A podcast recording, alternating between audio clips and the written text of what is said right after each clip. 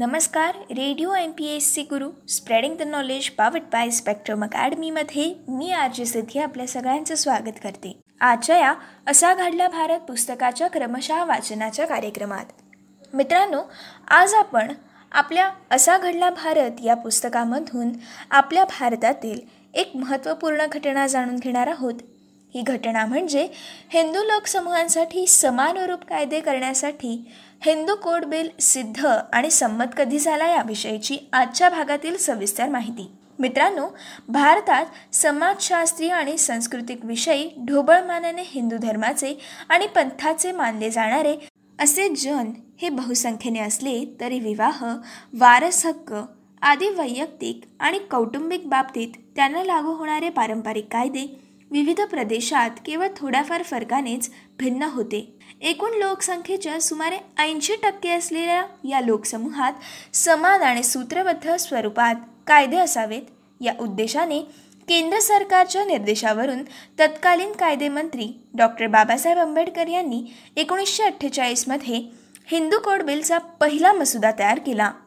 आणि याच मसुद्याविषयी आपण माहिती आजच्या भागामधून जाणून घेणार आहोत. मित्रांनो तत्कालीन कायदेमंत्री डॉक्टर बाबासाहेब आंबेडकर यांनी जरी हिंदू कोडबिलाचा पहिला मसुदा तयार केला त्यावर बरेच वाद देखील झाले. आणि त्यानंतर डॉक्टर बाबासाहेब आंबेडकर यांनी एकोणीसशे बावन्नमध्ये सर्वमान्य ठरेल असा या विधेयकाचा सुधारित मसुदा तयार केला.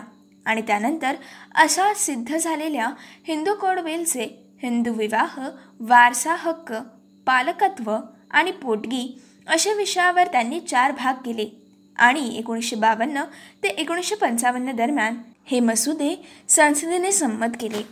पुढे एकोणीसशे पंचावन्न ते छप्पन्न या दोन वर्षादरम्यान या विधेयकानुसार हिंदू विवाह कायदा एकोणीसशे पंचावन्न हिंदू अज्ञानावस्था आणि पालकत्व कायदा एकोणीसशे छप्पन्न हिंदू दत्तक आणि पोटगीचा कायदा एकोणीसशे छप्पन्न आणि हिंदू वारसा कायदा एकोणीसशे छप्पन्न असे चार कायदे संसदेने संमत करून देशभरात लागू केले. देशभरातील हिंदू शीख जैन बौद्ध आदी बहुसंख्य लोकसमूहांना तेव्हापासून हेच एक समान आणि एकरूप कायदे हे लागू झाले. मित्रांनो यापूर्वी हिंदू कायद्यांमध्ये मिताक्षरा आणि दायभाग या दोन महत्त्वाच्या शाखा होत्या. दायभाग बंगालमध्ये तर इतर सर्व भागांमध्ये मिताक्षरा शाखा प्रचलित होत्या. एकत्र कुटुंब पद्धती वारसा हक्क पद्धती याबाबत त्यात फरक होते. आणि त्याचप्रमाणे विविध भागांमध्ये आणि पंथांमध्ये पूर्वपार चालत आलेल्या प्रथा आणि चालीरीती देखील आगळ्या वेगळ्या होत्या. त्यामुळे विविध प्रांतातील न्यायालयांच्या निकालांमध्ये सुसंगती असणं हे देखील कठीण होतं. त्याचप्रमाणे स्वातंत्र्यपूर्व काळात सुधारक चळवळी या सुरू होत्या. आणि त्यानंतर त्यांना या कायद्यांमध्ये आणि प्रथांमध्ये बदल घडवून आणणं देखील अभिप्रेत होतं. आणि यामुळेच ब्रिटिशांच्या अमादानीतच हिंदू कोड बिलाचा एक मसुदा तयार करण्याची प्रक्रिया ही सुरू झाली होती. पण त्याला हिंदू समाजात कमर्ठ गटांनी विरोध केल्याने आणि भारताला स्वतंत्र द्यावं लागणार असे संकेत दिसू लागल्यावर एकोणीसशे चौवेचाळीसमध्ये ही प्रक्रिया ब्रिटिशांनी थांबवून टाकली. आता जाणून घेऊयात या मसुदाचे मार्गदर्शक तत्व आणि समानतेचं मूल. मित्रांनो स्वातंत्र्य मिळाल्यानंतर राज्यघटना तयार करण्याची प्रक्रिया सुरू झालेली असताना जवाहरलाल नेहरू आणि इतर पुरोगामी घटकांना देशभरात सर्वांसाठीच एकच युनिफॉर्म सिव्हिल कोड अर्थात समान नागरी संहिता तयार करावी असे वाटत होते. परंतु आपल्या देशात विविध धर्मियांचा त्याला असलेला विरोध लक्षात घेता अशी पावलं घाईघाईने टाकल्यास ती संयुक्तिक ठरणार नाही. असा विचार झाला. त्यानुसार घटनेच्या मार्गदर्शक तत्वांमध्ये कलम चौवेचाळीसनुसार भारताच्या राज्यक्षेत्रात सर्वत्र समान नागरी संहिता लाभावी यासाठी राज्य प्रयत्नशील राहील असे सूचित करून राज्यांना त्याबाबत केवळ सैलपणे दिशा दिली गेली. पण त्याचवेळी देशात कमरठा हिंदूंचं जे विद्वेषाचं राजकारण सुरू होतं त्याला अनिष्ट वळण मिळू नये अशी देखील नेहरू यांची इच्छा होती. या सर्व पार्श्वभूमीवर सांस्कृतिकदृष्ट्या ढोबळमानाने हिंदू मानल्या जाणाऱ्या लोकसमूहांना कायद्यांचं सुराज्य निर्माण करण्याच्या प्रक्रियेत वळवावं आणि वैयक्तिक कायद्यांमध्ये एकरूपता आणून या बहुसंख्य लोकसमूहांमध्ये लोकशाही मूल्यांच्या आधारे एकसूत्रता आणावी जेणेकरून ते संकुचित धर्मविचारांचा विचार करताना धर्मनिरपेक्षतेने व्यापक विचार करतील.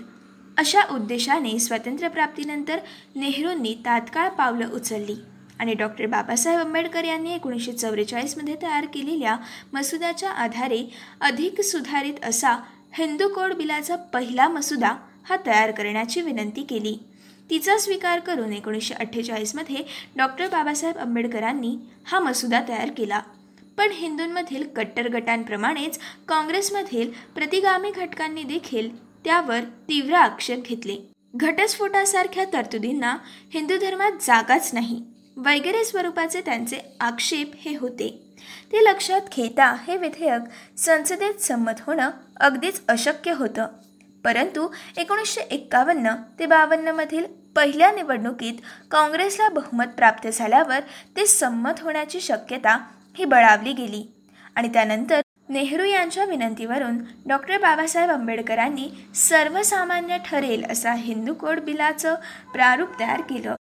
मात्र या बिलाचं प्रारूप तयार केल्या गेल्यानंतर देखील त्यावर आक्षेप घेतले गेल्यावर डॉक्टर बाबासाहेब आंबेडकरांनी कायदे मंत्रीपदाचाच राजीनामा दिला. आता जाणून घेऊयात चार कायदे त्यानंतर कोणते अस्तित्वात आले? मात्र त्यानंतर या प्रारूपाचे चार भागांमध्ये टप्प्याटप्प्याने संसदेत संमत करून घ्यावे असा विचार पुढे आला. दादासाहेब पाटसकर यांच्याकडून तसे चार भाग हे करण्यात आले आणि उपरोक्त चार कायदे हे अस्तित्वात आले. टीकाकारांच्या मते या विधेयकामुळे हिंदू कायद्याचं एकत्रिकीकरण साध्य झालं नाही. तरी देखील जितके अपेक्षित होते तितके सुधारक कायदे हे निर्माण झाले नाही. तरीही या कायद्यांमुळे स्त्रियांना पोटगीचा अधिकार मिळाला आणि वडिलांच्या संपत्तीत देखील पुरेशा स्पष्टतेने वाटा लाभला.